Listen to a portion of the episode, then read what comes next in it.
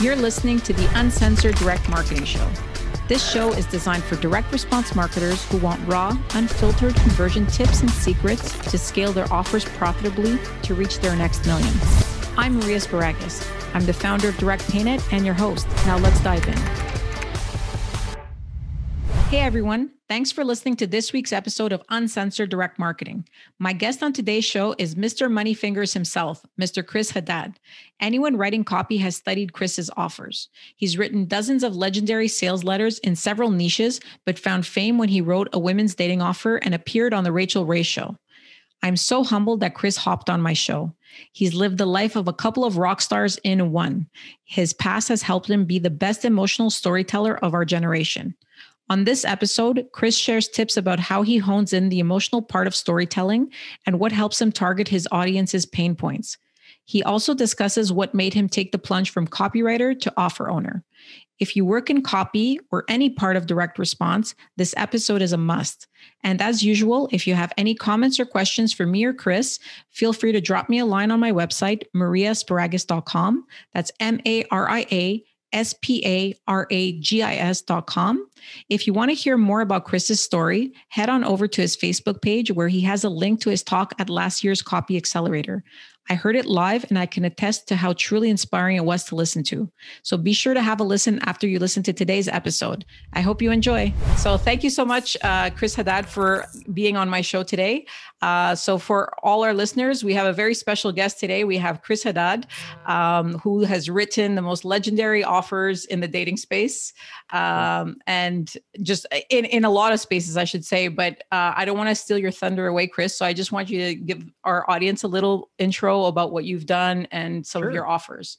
You know, I had to write a bio the other day. Um, my my team was asking me to write a biography about my career for um, when we're trying to get affiliates promote some of our dating offers. I'm like, okay, I'll do this. So I wrote a page and a half or so. I'm like, man, I've done a lot of shit. Holy shit. I didn't even realize. Um, so yeah, so Chris, Mr. Moneyfingers, Haddad or Haddad is my uh, name. I used to be a freelancer about 10, 12 years ago. Um, got into marketing, direct marketing when I was 28 or so, became kind of a bigger deal freelancer, you know, making 25, 50 grand a letter. I wrote letters for probably seven or eight ClickBank number ones. I did um, something for the Pimsleur approach that ended up being like a letter that ran for almost 10 years and did many, many millions of dollars worth of stuff. I've probably sold it's I've sold somewhere in the hundreds of millions of dollars worth of stuff with my copy over the years. Wow. And then back in 2010, I decided I was kind of sick of making everybody else really rich and decided to start doing my own offers. And I somehow ended up in the uh, relationship advice space and I created this uh, character or alter ego named Michael Fiore, which is my middle name, my mom's maiden name, and wrote something called Text the Romance Back, and ended up on the Rachael Ray Show on Valentine's Day 2010, and then oh. built that into a business where we were doing probably 10 11 million dollars in sales a year for several years there uh, and then my life fell apart which we can talk about and uh, finally uh, you know got hit by a bunch of horrible things for several years and then am kind of getting back into the game now properly and very, very happy I was able to get through the rougher times in my life due to the wonders of internet marketing. Well, I mean, that's, you know, I, I heard your story at Copy Accelerator in February 2010, uh, 2010, 2020. It felt like, it yeah. feels like 10 years ago. But um, I mean, the, the one thing that I loved hearing about is obviously all your success in copy and your offers and so forth. But sure. like you touched upon your, your personal story and how it kind of got you to being where you are today. So mm-hmm. can you tell, yeah. tell our listeners a little bit about, you know, what shaped you to, to be who you are today? I know you mentioned, you know, losing your father when you were quite young and your big car accident accident. Did, yeah. Um, mm-hmm. So, what were a couple yeah. of the the things that really kind of got you to where you are today? Uh, as far as the, the, the tough things, let's see. Uh, my dad died when I was 19, which was really really rough. I was not a popular kid. I was not a uh, confident kid. It's really funny. Uh, my wife and I were talking to a really old friend of mine from years ago, and she was, t- and my friend was talking about how I was like painfully shy when I was younger, really oh, up wow. into my 20s or so. And my wife just fell down laughing because the idea of me being shy at this point in my life is pretty hilarious. Um, but yeah, I grew up in Grafton, Massachusetts. Um, had no idea what I wanted to do with myself. Had incredibly low self-esteem. Uh, it turns out that was because of some mental health issues that I didn't know about for a very long time. Uh, my dad died when I was 19 years old, which is painful every single day, even though it's been almost uh, 25, 30 years now. Yeah. Um, ended up kind of moving to Los Angeles after college with this idea that I was going to be a screenwriter or a television writer or something like that. I uh, spent two years in LA, figured out pretty quickly that I hated Los Angeles and did not want to live there for the rest of my life. Somehow ended up in Seattle. I was basically unemployed or, you know, temping for, I think, four or five years at that point could not find a job got fired from literally every job i ever had of any kind of any any kind and then i kind of stumbled into this direct marketing thing when i was in my mid to late 20s. At first, I was like, oh my God, these long letters. Who the hell reads these things? These are scams. It's all like junk mail on the internet. Oh my God. And I was all moralistic about it for a while. And then eventually I kind of got over myself. Uh, this guy, Harlan Kilstein, was running a, a little conference for copywriters to teach you how to uh, make more money as a copywriter uh, years and years ago. So I went to that and did what Harlan said and went from making $30,000 one year to doing almost 200 grand the next year, which was pretty wow. fucking awesome. Yeah. That's amazing. That was great. Um, and then I worked as a freelance copywriter for several years. Oh, I forgot. I got in this horrible car wreck when I was like 26 or so. So I was, I was, uh, coming back from a meeting on Mercer Island here in Seattle onto the I and the I-90 tunnel. I was merging into the I-90 tunnel and I merged into a semi truck Holy which shit. was yeah i got dragged along about 50 60 feet by the semi i uh, spun around i think once or twice i had my leg locked out on the brake um, my life did not flash before my eyes but i had the thought in my head at the time like wow my life should be flashing before my eyes right now shit and then I hit the wall at probably 50 or so. Like I said, I had my knee locked out. So I had a few tons of force go into my spine. Um, ended up uh, functionally crippled for about three years at that point uh, could barely walk. I spent a lot of days where I'd wait, you know, I barely slept for years. I spent a lot of days where I would wake up in the middle of the night and crawl my way to the bathroom, um, get up there, grab onto the sink, pull the sink, and push myself up. And I'd look in the mirror and I was kind of shaped like a question mark with my hip all the way out like that. Um, eventually got surgery for that and got to a point where I could at least kind of function. I uh, got into direct marketing around the same time. Ended up going to conferences. It's really funny because I was this. I was about 20 pounds heavier than I am now. So I was kind of this big, bearish, very angry, half crippled guy who was often laying on the floor in the back of the conference. Basically, yeah. that's a that's a nice description. But it was pretty mean, good people were very scared of me for a long time. It's interesting. Um, they're not as scared now, or maybe they are. They just don't want to tell me anymore. They're but, scared um, of your the power of your copy. That's, that's power of my of. copy. yes. um, so uh, yeah, I got into, got into the direct marketing thing at that point. Ended up writing for a whole bunch of people in the industry. You know, when again went from making thirty grand one year to making two hundred grand the next year kind of got up to like 400 or so as a freelancer, did a bunch of things that made millions and millions of dollars for people, and eventually decided it was like, hey, I, just, I need to do my own damn thing at this point. So put out my first relationship offer that was called Text Your Wife into Bed, which was my first ClickBank thing ever. And then uh, I was speaking at a conference that Jeff Walker was uh, having at one point at his product launch formula conference. And I did a speech called Launch Offers That Crush at that kind of thing and did pretty well. I'm good on stage. And afterwards, a PR agent named Amal Wagner came up to me and she said, I want to put you on television. And I said, That's freaking cool. Put me on TV, did the whole uh, Rachael Ray thing, built that business. Everything was going great. And then I got hit by Lyme disease really, really badly. Turns out I'd had Lyme disease for probably 20 years at that point, which was explain 20 why years. I was, yeah. I think I got it when I got bit. I was a Boy Scout when I was in high school. So probably around when I was 12 to 14, I probably got bit by a tick. And then when I was 32 or so, it got bad enough that I was exhausted constantly could barely get out of bed i often i often looked kind of gray like my skin was kind of gray for a really long time i was very very very very angry for a really long time because lyme disease tends to do that to you oh, uh, yeah. luckily yeah luckily at that point my business was going along pretty pretty well. I was making a couple million dollars a year personally at that point. And i was really lucky that i could get by with my team. I only really needed to write one or two vsls a year and run a couple of launches and still make really really good money. If that had not been true if i'd still been a freelancer at that point i'd be dead right now. I have no idea how I would have survived. I wouldn't have had enough money to go to Florida and get treatment. I wouldn't be able to keep the lights on um, it would have gotten really bad. I probably would have ended up either homeless or in my mom's basement or whatever. So went through all of that, got the Lyme disease kind of under control. Uh, got out of my first marriage, which was a very, very bad marriage. Married my current wife, who was absolutely fantastic. I was like, cool, great. I'm over the Lyme stuff. Finally, I never thought I was going to get over the Lyme stuff. I thought my life was over. Great. Start going forward. I'm like, now I'm going to get back into marketing. I'm going to like get back to the top and be the fucking amazing king of copywriting and all that kind of shit. This is going to be great. And then I lost my mind. Um, so I, I ended up kind of spending a lot of time smoking a lot of weed in my basement. I ended up screaming at a lot of people in the streets. I became a very, very different version of myself. That went on for about two and a half or three years before my wife convinced me something was wrong. Eventually ended up getting help, and it turns out I'm bipolar and didn't know that for 39 years at that point.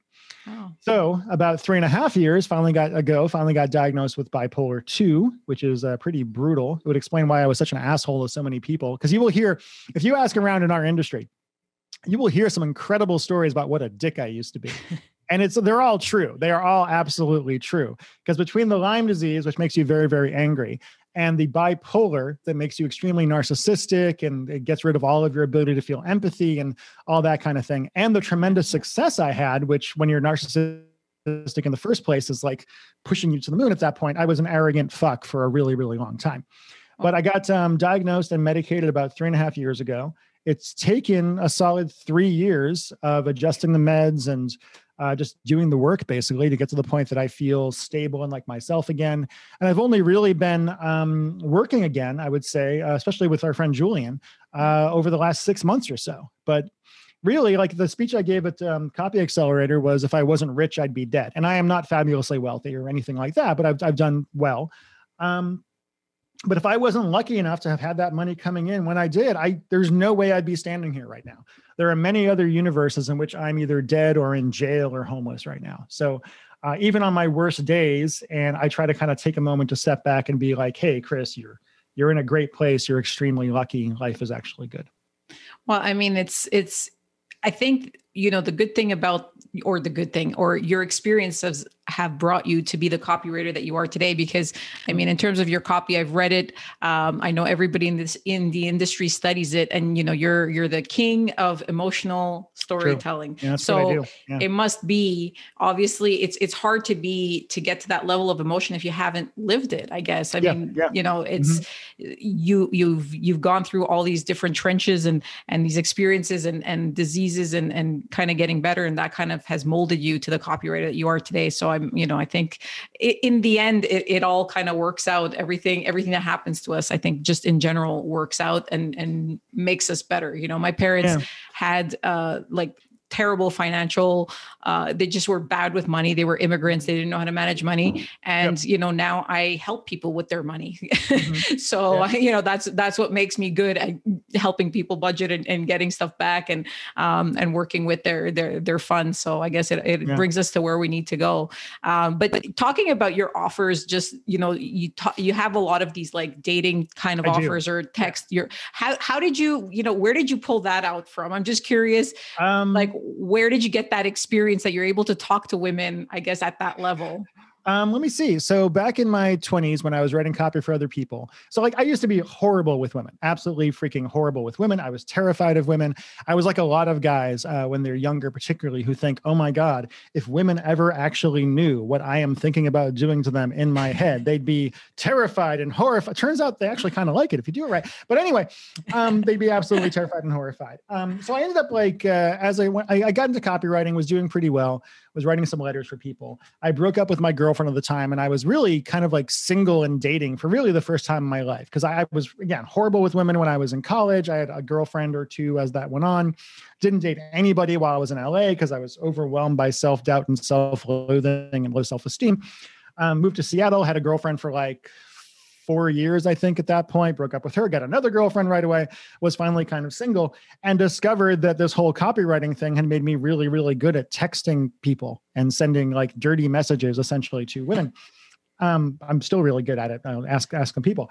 But ask my wife actually.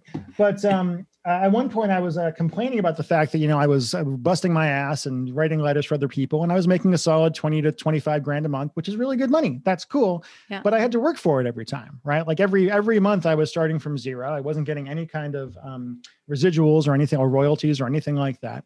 And I was talking to my buddy Mike Hill. I don't know if you know or not, but Mike and I were chatting, and I was saying, "Oh, I should do like a texting program." And he said, "Oh yeah, you should do something called text your wife into bed." So I was like, "Cool, okay." So uh, over the course of a couple of weeks, I just created this whole program called Text Your Wife into Bed, where I took a lot of my copywriting stuff as well as the hypersexuality that I had from my bipolar and made a course out of it, did some hypnosis stuff in it, all this kind of stuff, put it on ClickBank, had no idea what I was doing. But um, you know, I, at one point I went to bed one night and I woke up the next morning and I'd made $700 on ClickBank overnight. And I wow. was so incredibly excited. I was like, oh my God, where did this money come from? This is magical. And that's what kind of led me to finally really focusing on my own offers and getting out of um, working for other people and being a freelancer. It's funny, all my friends in the copywriting world, a lot of them will be like, Chris, what advice do you have for freelancers? I'm like, stop being a freelancer. That's the advice I have for you as a freelancer. Man, you're getting to my next question. yeah. yeah. Well, well, here's the thing though, like I, I sometimes like you know I, I, have a deal with our friend Julian right now. I'm getting a yeah. bigger percentage of that than most copywriters would ever get because I don't need to do that job right? Yeah. Like I don't, you know, it's like being the, it's like you know the guy who gets all the dates doesn't have any nervousness with women because you've got all the things you got at that point. It makes you much more powerful. Doing your own offers makes you understand marketing at a much deeper level. I didn't sure. know what EPCs really meant before that. I didn't know what a hop count was or open rates. All that stuff was totally foreign to me when I was just writing letters for people, but I'm pretty damn good at it now. So, I mean, talking about that, that's pretty interesting. You know, mm-hmm. you wrote your own, uh, you you wrote your own offer, you put it on ClickBank. Yep. Uh, what were the the the steps in between there? Like, what were you like? Okay, how do I get this from seven hundred to five thousand to twenty thousand and so forth? Like, I know writing copy is obviously like probably the most important skill in this, in this equation but like how do you take that copy and then make it an offer and learn about EPCs and learn about your open rates? And like what was your process? Did you get mentors? Did you just wing it or? You know kind of. I, I basically you know i had some really good mentors as a copywriter like john carlton and david garfinkel and harlan Gils- kilstein and a bunch of other jeff walker was a good friend of mine and a mentor of mine. I learned a lot about marketing and psychology and things like that from them and then I put my first offer out, and that kind of got a little bit of traction going. And then I met Amal Wagner at Jeff Walker's conference. She said, "I want to put you on television." Said, "What do you have that we can that you can go talk about?" I said, "Oh, I've got text your wife into bed." She said, "That's way too dirty. We can't do that." And then my assistant at the time was like, maybe we should do something called Text the Romance Back. And moving into that women's niche is really where I uh, started to find success. I really like women. I understand women better than most men at this point in my life. Um, and honestly, at that point, it was just kind of holding on for the ride because I'm a very good copywriter. And when I entered the women's relationship niche, nobody was doing what I know how to do. Right. Everybody in the niche the, in the entire relationship niche at that point was really just copying Eben Pagan's David D'Angelo stuff. Yeah. Right. And that's great. You know, Craig Clemens wrote a lot of those things. Craig's amazing. He's a friend of mine. I love the guy. Um, but it was just the same freaking thing over and over again. Everything looked the same. They really weren't using VSLs, any of that kind of stuff. So I came in and used a lot of what I had learned in the IM niche, particularly, which is pretty hardcore as far as marketing goes. Yeah. and applied that to writing video sales letters and putting them out. And I got EPCs, uh, earnings per click, that were often two or three or four times as good as anything else that was being put out at that point. Like my buddy Mark Ling said that he was used to getting like 50 cents a click on an offer and he made $3 on one of mine the first time he promoted it. Wow. So I didn't really, because I had a reputation as a copywriter, um, and because my stuff converted really well, I didn't really have to worry about traffic for a really long time, right? As That's soon as awesome. people started getting a feeling for the, that my stuff got out there, then I did the Rachael Ray thing. I became famous as Michael Fiore, which was a big deal in our industry because nobody really does that. Yeah. Um, and so for a long time, I just kind of uh, every once or twice a year, I would write a product and I would put out a VSL and I would just run kind of a launch contest. Uh, I wouldn't just do a launch where you take it off the market. I just run a contest to get it going. Um, you know, sell two, three, four, five, six, eight, ten thousand units in the first week or so. Wow. That would get us enough of a uh, gravity on ClickBank that all all of a sudden people would see the offer they would try it out it would convert better than most things and then the money just kind of kept coming in and so we were very very affiliate focused for the first six seven years of our business it, it was great in a lot of ways but it was a problem too because we had no control basically yeah. over whether we had traffic or not made a lot of money and that was great but really very very very little control so it was only you know, five, six years ago, um, while I was going through a lot of my mental health issues and other health issues, that we were like, hey, we really need to kind of take a step back and figure out how this paid traffic thing works. And it's it's taken us several years to kind of get even reasonably good at that. And I will say the women's relationship niche now is just not as easy to make money in as it once was. Um, we, we do find it's paid my bills for you know quite a few years now. I barely worked for the last several years, and still was able to you know afford my house and all those things. But um, it's been a little bit rougher. And you know, I, I got spoiled in so many ways, right? Because for the longest time, every single thing I did was a home run, right? Probably That's amazing. five years. I fucking yeah, love like that. Five, I think I had one or two things that didn't really go, but it wasn't that big of a deal. But overall, every single thing I did was like a top 10 ClickBank offer for several years, right? Like just had the money coming in. I became really, really arrogant about it because again, mental health issues. And then when that stopped being true, where I couldn't just launch a product and have all the money coming in, I had no idea what to do. And because I was in a mental health crisis at the time, I, I got really depressed about it and all that kind of thing. But um, yeah, you know, I always tell people like, you can only really be world class at one thing in this business right? Yeah. Like I'm world class at copywriting, but I'm not very good at traffic. I, I suck at managing people. I don't manage people in my company. My employee uh, Mike does, and he's really really good at it. Okay. I always just say you got to you got to figure out what you can be a superstar at and focus on that, and not worry so much about the other stuff, and not try to do everything on your own. Yeah, build a team basically. Yeah. Build a team where that's that's interesting. And eventually, a member of your team will screw you over, and you'll learn that lesson, and you'll lose a bunch of money. And what happens? Maybe you maybe you've had this happen. You always have that team member who is with you uh, when things start going really well. And that's great. And you're paying them pretty well. And that's great.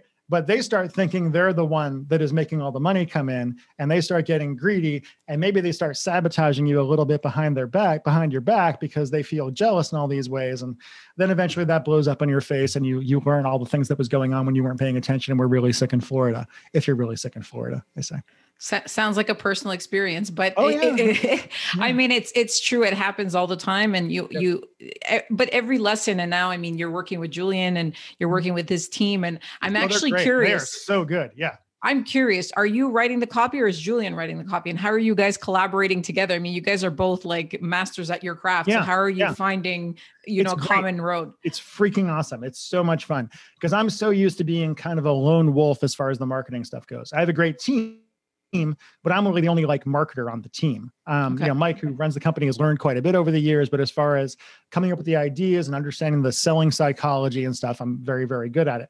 So when Julian and uh, Andrew, his partner, came to me and said, "Hey, let's do an offer together," the exciting thing for me was to be like, "Oh, I don't have to be the only person coming up with the ideas." So the way we work together is like we get we're getting on the horn uh, tomorrow to talk about a new offer we're going to be doing, and we just kind of talk to each other and do research and figure out what our hook is going to be, figure out what our big idea is going to be. Then I go off and write the actual letter, or at least the draft of the letter. Um, then we all kind of we go through the letter like four or five times, word for word, figuring out what we can improve, what we can change. Uh, we'll all write leads for it that we can kind of test. That's a little bit of a competition there, but it's really it's collaborative in a way I've never really worked before. And man, I really like it.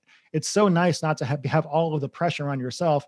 And what I love about those guys is they are so data driven and they have such an amazing team yeah. and they know how to run traffic in a way that I personally don't. That we're, I mean, we're planning on just starting a whole company, the three of us at this point, because what I bring to the table is the creativity and the ideas and the ability to hit people's emotions really powerfully. Yeah. Um, and they bring, you know, Andrew particularly brings a lot of the research ideas and things like that. Julian's fantastic at what he does. It really feels like being a pretty awesome band at this point.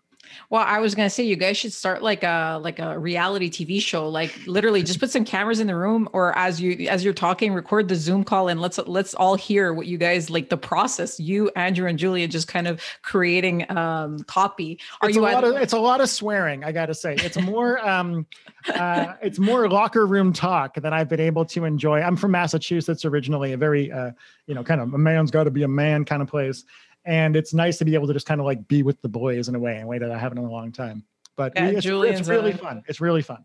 Uh, the first time I met Julian uh, was a long time ago, maybe like eight, nine years ago or something like that. And uh, I was ordering drinks at a bar in San Diego, and, and we had just met. We were working together for like a year, and I turned around and he was doing pirouettes, just like really beautiful pirouettes. And I was like, what the hell is going on here? I was like, no, because him and I bonded. He's so unexpected, you know. Oh like, my god! I was like, I why are you doing this? Yeah. When I first met Julian, I was like, who is this dick? Right? Like, you know, we, we were at some um, seduction syndicate mastermind in San Diego, probably a TNC or something, and he's sitting there on his computer, and there was like porn on his screen while we're sitting there.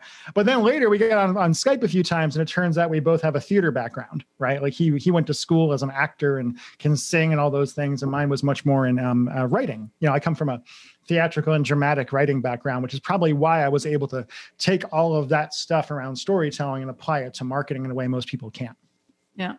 Well, I mean, talking about storytelling and and, and copywriting and so forth, this is maybe you know this is just your personal opinion but do you find that your copy now has become or just copy in general has become more ethical or different in the last 10 years like versus when you first started i know that you know compliance now is such a huge thing how has that changed your process and how you write copy I mean, it's different in some ways. I, I will say, um, so I kind of went away for a while, right? When I got really sick, there were like five years I really wasn't in the business. And when I came back, I was so shocked that people still knew who I was, right? It was such a strange thing to like go to conferences and be treated like a rock star. And I'm like, I haven't done anything in all these this time.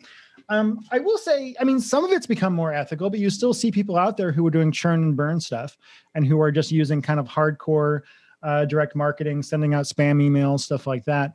But you can't hide as much as you could in the past anymore. Yeah. Right.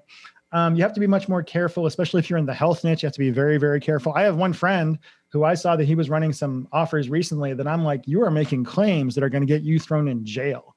Like, there's no if if the if the eye of Sauron ever looks in your direction, you're absolutely screwed. And also from an ethical standpoint, I'm like, you can't say you're going to cure these diseases. Like, no, no, no, you just can't. Like, I, I, this is this is a horrible thing to do. Um, I don't know. I mean, so like the stories that I tell in my copy, they're based on things that happen to actual people, right?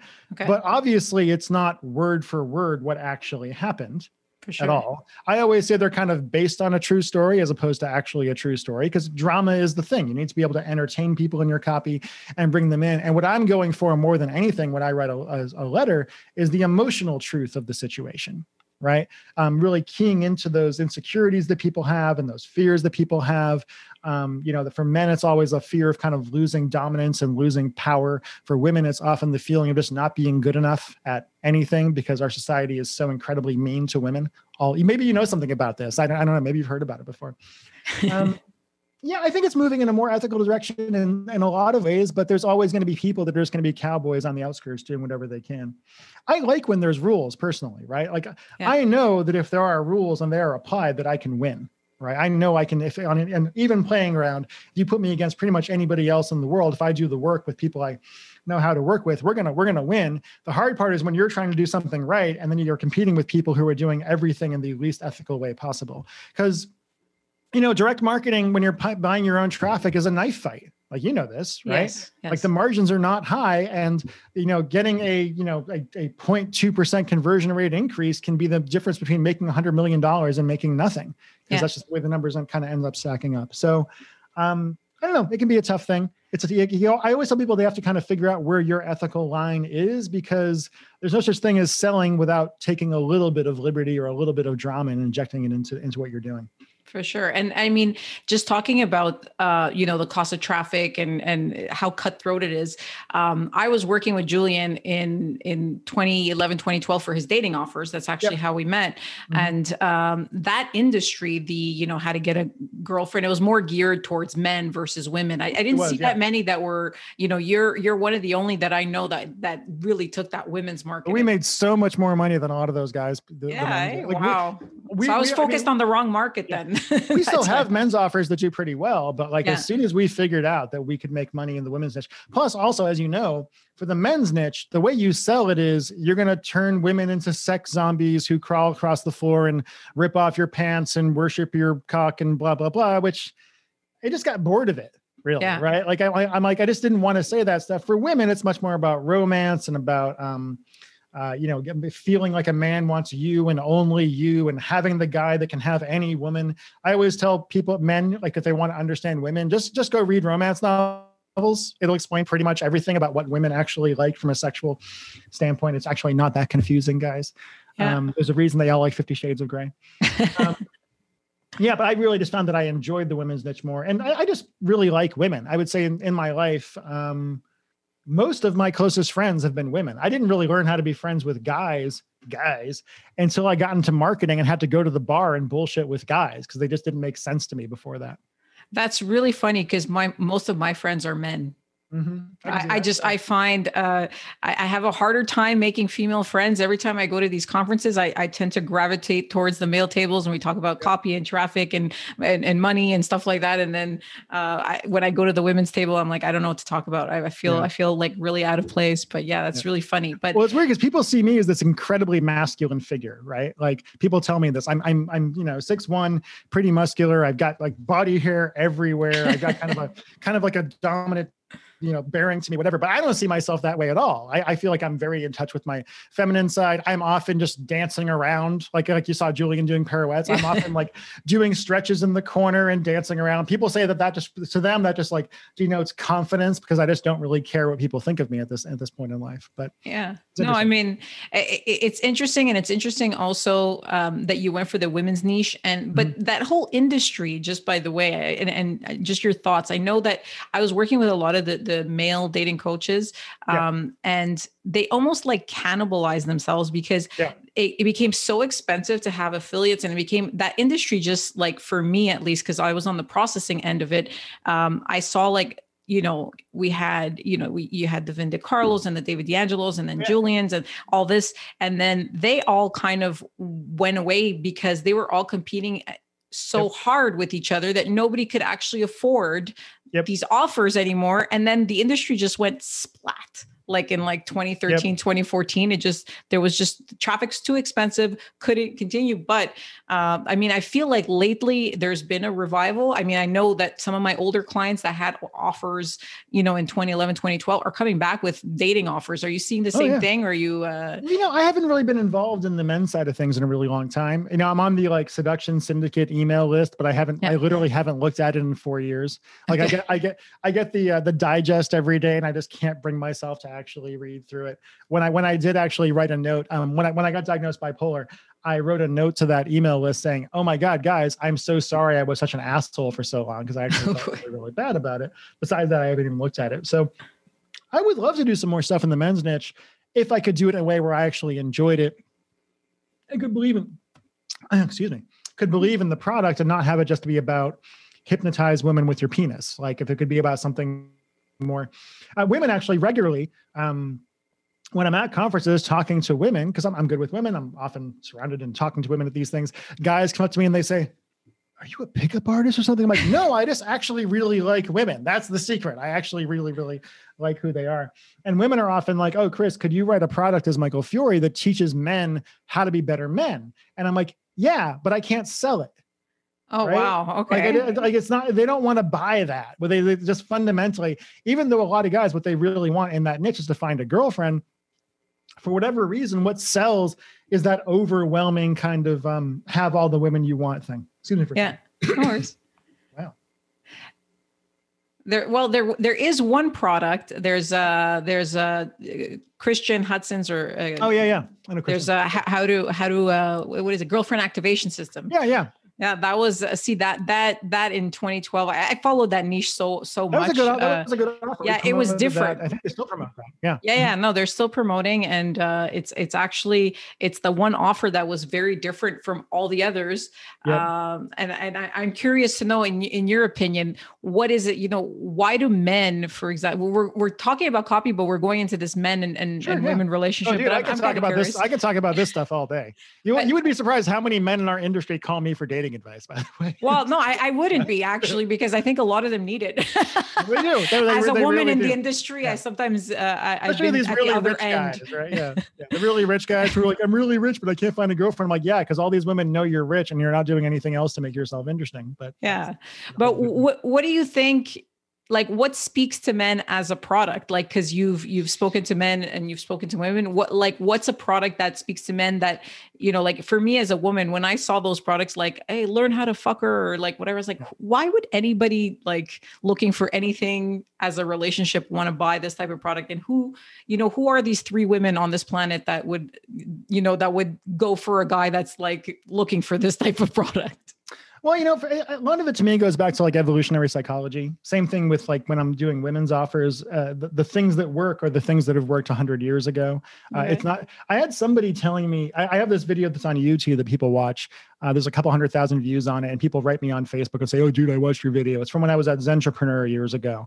And I gave this thing called, um, seven stupid eight stupid tricks of copywriting or something like that and in it i gave a lot of examples about like how to get men and women um, emotionally involved. And I had written a letter at the time called Power4Home that was a ClickBank uh, number one for like two years or something like that. Yeah. And my client, Chris Fox, when he came to me, he had this letter, it was doing okay.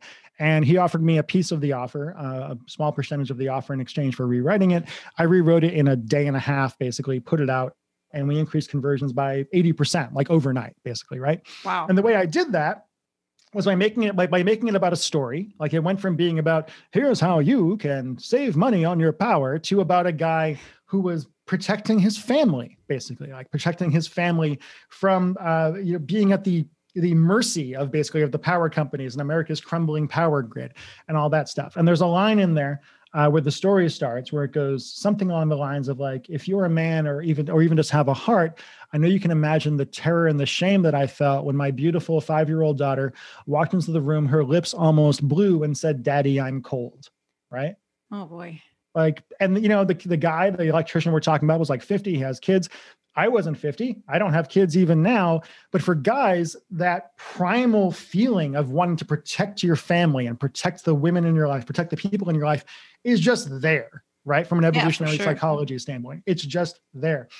So, and for women, it's often about being good enough. It's about having the man desire you and only you forever. Um, it's really interesting because like men will say like, I'm a nice guy. Why doesn't she want me? And like women don't want nice guys. That's not what women want. Women want guys who are nice to them that's yeah. the important part. But they want women want a warrior. They want somebody who, like my wife, likes the fact that I can be an asshole when necessary. If anybody's fucking with her, like it's always funny. She always, she's always like, Chris, you know, honey, I can handle my own stuff. I'm like, cool. And I'm like, cool, baby, that's great. But when I do step over the line, because I'm just, I get too pissed off at somebody fucking with her in some way, later she's like, I told you not to do that. I'm really mad, but man, that was hot.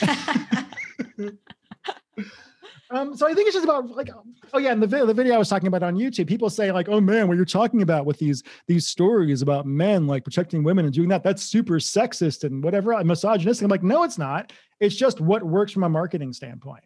Like like for me, I'm like, I don't want to live in fantasy land about what works. When you're in marketing, you find out what works because it's your money on the line and you're putting it out there and you see if it converts or not. And what converts for me is really understanding on a very deep level that kind of primal feelings that men and women have how do you i mean you just talked about having a 50 year old uh, you know man and, and how do you find these stories? Like like the mechanics of it. Do you research like a site in particular? Do you read a lot of magazines? Like what what would one have to do to kind of really get into the the the, the emotional part of a story? Like I think it's just about understanding people more than anything else. I do read a lot. I used to read more, but I read a lot. I read a lot of books about psychology. I read a lot of fiction books.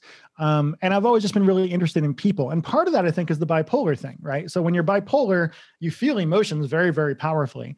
But when you're triggered in some way, when you're hypomanic, you have like no empathy right? No empathy whatsoever. It's all about yeah. you. It's all about you. It's all about you. And when I was in those states, I kind of had to like, like people almost become kind of alien to you at a certain point. So you have to kind of study them from a remove in a weird sort of way. And I think it gives you more insight into people. I've heard psycho, I've heard psychopaths do the same thing, but I'm not a psychopath. I have checked many times.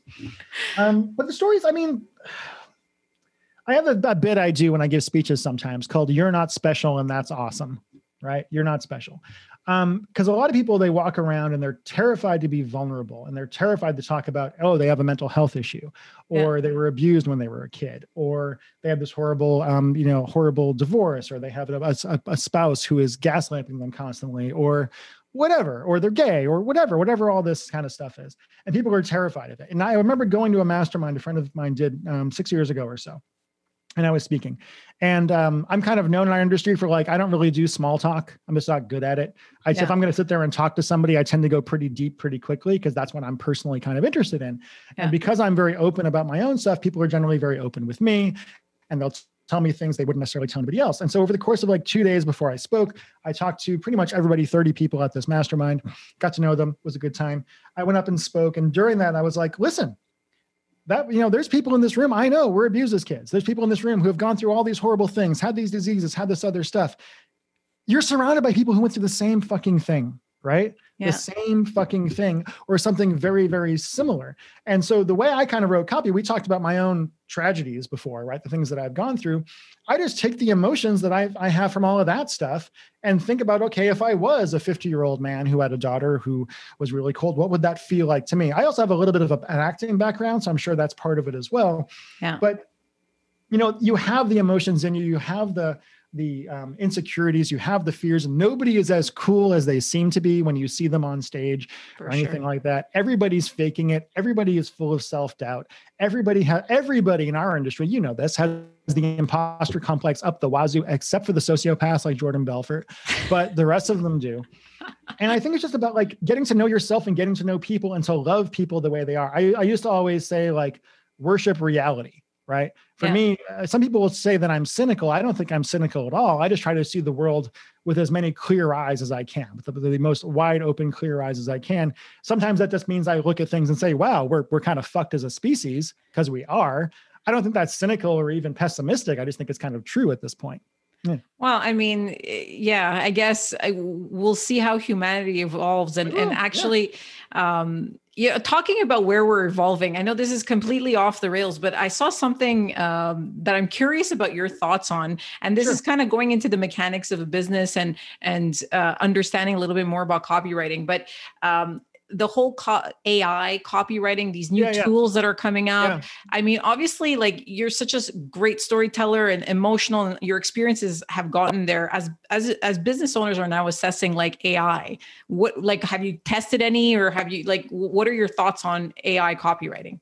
You know, I haven't tested it yet. I saw a bunch of friends of mine posting on Facebook about um, some AI offer the other day. It was really funny to me because they all they were all using the exact same swipe for their Facebook post. Okay. So I'm like, oh golly, this seems familiar in some way. You're you're telling me that you've been you've been skeptical about AI in the past, but you tried this new program, and I'm like, seems a little bit familiar. You know, I don't really know. Um, I'm sure at some point in the future, AI will be writing amazing copy. That'll probably be after I'm dead or retired. I'm not personally scared of it because I'm not um, selling copy for a living, right? For sure. Like I'm coming up with the ideas, and I know that they're just AI is a really long way from being able to do what I personally know how to do from an emotional standpoint. Yeah. I'll be really interested to see what happens. I know it's not there yet. I don't think it's going to be there for quite a few years. I think it probably could be useful for coming up with ideas, giving you potential angles for storylines, stuff like that. Maybe but I think ads or like shorter form kind of stuff, like an ad or or yeah, like totally, yeah. Okay. Yeah, I'm not sure about a sales, a full-on sales letter, but I'm sure it could give you something that you could go through and rewrite parts of it. You know, like we we hire copywriters in my business sometimes just to come up with hooks and angles because like I've been doing this for a long time. Yeah. And I've I've tried a whole lot of hooks and angles and I'm kind of burned out on coming up with them. So we'll hire a copywriter to say, hey, come up with a couple of uh, yeah, actually, we did this recently. Somebody came up with a couple of ideas for uh, YouTube ads. They wrote their version of the ad. I rewrote 90% of what they had, but it was still worth it to me to pay them to come up with that, that little bit where I'm like, oh, yeah, I never really thought about this particular angle. And it got my brain going in a direction. I think AI you, will probably be able to do something like that. How, how do you, you just said, you know, you hired a, how do you hire a copywriter? What do you look for in a copywriter? Like what, um, what what's the big, like, okay, this is the guy we got to choose for me, it's emotion more than anything else and writing ability. A lot of copywriters are really stilted, and a lot of people don't really know. They're just kind of painting my numbers, right? I did a consult for a buddy of mine the other day. I charged like three thousand dollars, get on the phone for an hour and say, "Let's talk about things." And I was telling him, like, dude, this is a paint by numbers letter. You took research, you took a couple other things, and you just kind of said we have to have these things, but there's no idea there um, there's no there's no through line. There's no emotional through line. It's not about anything. You're just kind of trying to push the buttons in people's heads in a certain way to sell something. But what really works is you have to have that an idea. You have to have something that feels different and something that feels true to them. Um, so i'm always looking for people that know how to write who have a little bit of a background. And oftentimes you know we just try people out at this point. We'll pay them a little bit of money to see what happens. We okay. have somebody who actually we have somebody who we're going to hire right now. And she's somebody I'd known. She used to work at ClickBank, and uh, sent some samples to Mike, who runs my company. He sent them to me. I looked at them, and the reason I was excited about her is because the first offer she had, uh, the first email that she sent us was something about. forget the, what the offer was, but it was around the idea of like why you're trying to be a great mother is hurting your kids right wow, like something okay. around that idea why like why what your instincts are telling you what to do is actually hurting your kids in some way and i'm like okay she gets it right? She gets the idea of you have to punch people in the gut a little bit you know twist the knife a little bit in order to get their um, get them to get, get into their insecurities in some way. So i'm looking for people that understand the emotions of people more than anything else and who hopefully can actually write as well well, I have to say, firsthand, mom guilt is real. It's uh, huge. It's, yeah. it's it's it, it, all of my friends. I'm I'm I have a, a toddler, and uh, you know anything you do as a mom, you're always like, man, I should have done this, or oh, I'm I'm I'm screwing up my kid if I do this, or if I. So, so yeah, that, that's so a, unfair. It's so it unfair because men don't get that. We just don't get that. Like we don't get the same level. I don't I don't have any kids. I'm not going to have kids, but I have a wonderful nephew, and he. uh has a small amount of Asperger's kind of stuff. And his mom, who's lovely, who's a great mom, beat herself up for years, right? Yeah. About like, what did I do when he was in the womb that was wrong that caused this? Oof, like, yeah. like then that's just a feeling that it's so hard for women to let go of that. I think it's easier for men in some way. It's really, again, like women have it rough in our in our culture. You know, I, I hate when people are like, "Oh, sexism is not a thing anymore." I'm like, "Have you seen the world?" Yeah. People, I said people saying race. You know, there's people that say racism yeah. doesn't doesn't exist in America. That's I'm like, fucking ridiculous. You're a fucking idiot like I'm I'm half Lebanese. I'm a white guy, but I'm half Lebanese. I've experienced racism in America, and I'm a, a big, tall, reasonably well-off white guy. like, what the hell? Yeah, no, it's uh, it's it's ignorance. I mean, to to is, yeah. to get to this point of, in in society, not be able to at least just admit what you see out there, not not necessarily agree with it, but just admit that it's out there. So, but here's the thing: here's the copywriting lesson. Here's the marketing lesson. You want to sell stuff why do they feel that way and more importantly why do they want to feel that way like why do they want to believe that? Why do they want what what is the damage the danger to them psychologically to admitting there's racism? What would that actually cause for them? It's like um uh, you know bill cosby right? Bill cosby horrible person right? We grew yeah. up we thought he was a great guy. It turns out he's a horrible person. Yeah. Bill cosby's wife right? She will never ever for the rest of her life ever have a concept in her brain that all of this might be true. Ever right? You could show her all the advan- all the um all the uh, the actual evidence in the world you could have the, like you know pictures you could have videos psychologically for her to be able to say oh my god i spent 50 years with yeah. a rapist right mm-hmm. like she, there's no way her brain is going to allow her to do that because it would destroy her as a human being for and sure. i think understanding that kind of thing understanding the um and understand like understanding you know I'm not, I'm not a big fan of trump weirdly enough but understanding why like people that i grew up with in grafton massachusetts became really big trump fans. My dad would have too if he was still alive. Understanding that is where you kind of get into the real uh, ideas that you can use in your marketing and your copy. Well i mean it's it's if you right now the, the way that you're talking i'm in awe. You are definitely uh, a, a, master of your craft. I could tell just by talking to you for this like 45 50 minutes. Yeah. mm-hmm. uh, but you know it seems to me like you're you know it's not just your life experience. Like did you ever get any training in like psychology or something? Because it seems like you're a bit of a psychologist. You can really read people really well. I mean, your life stories it it, it kind of brought you to this place, but yeah, it, I, there's always a lot of psychology. Yeah. There is, um, yeah. It's, it's, just what I'm personally interested in more than more than anything else. It's funny. I've had people that are like NLP practitioners, like really high level ones, read my copy and be like, "Oh, you're really good at NLP." I'm like, I've never studied NLP. It's just like kind of learned how this stuff works. I learned a little bit about hypnosis when I was younger, and I'm sure I use that. But I think it's just being curious about people. And for me, a lot of it was just being curious about myself and about like, why was it so hard for me to make friends when I was younger? Why was it so hard for me to engage with people? If you met me six, seven years ago, I was often just very aloof or whatnot. I was often in the corner, just like in my head all, all the time. And so I just really kind of put a study into understanding how to actually talk to people and how to understand people. Now that I'm not nearly as mentally ill, it's a lot easier. Oh, that's awesome. Well, mm-hmm. Chris, I am very humbled by this opportunity to speak to you and take an hour of your day. Uh, this was super fun and and uh, informative for all our listeners. Um, do you have any last thoughts or anything you want to share with our audience? I'm not really. If you want to watch the uh, the video that um, I, um, Maria and I were talking about from Copy Accelerator, if you go to uh, facebook.com forward slash chris chris.haddad, H A D D A D, and go to my videos, you can actually find the whole speech there. Uh, it's awesome. pretty interesting stuff. I think I've left it public, so uh, it's awesome. fine. Yeah. Well, I will put that in the show notes for everybody. Thank you so much, Chris, for all your time. Uh, and I'm actually really, really looking forward to, to seeing the copy and the offer that you, Julian, and Andrew put out. So I, am excited about it. I'm excited yeah, about it. The name, I'm, the name of the product. I, when we came up with the name of the product, which I'm not going to mention here. Um, I was just we going to say, what is it? yeah, I'll tell you off the offline. We came up with the name of the product. We were like, this is going to make some money. so we're hoping. We're hoping. You never know in these things. You never know, but we're hoping. Uh, I, I, have high hopes. I think the, the, three geniuses getting together is gonna is gonna amount to a, a great offer. So thanks again, Chris, for your time, and uh, we'll we'll put all your your references into the show notes and have cool. yourself a great day. Great. Thank you. Thanks. Bye. Hope you found today's session valuable. If you have any questions for me or just want to connect, please feel free to visit my website, mariasparagis.com. That's M A R I A S P A R A G I S.com. I'd love to hear what you're working on, so drop me a line on any hot button issues your business is experiencing. And remember, don't worry about failure, you only have to be right once.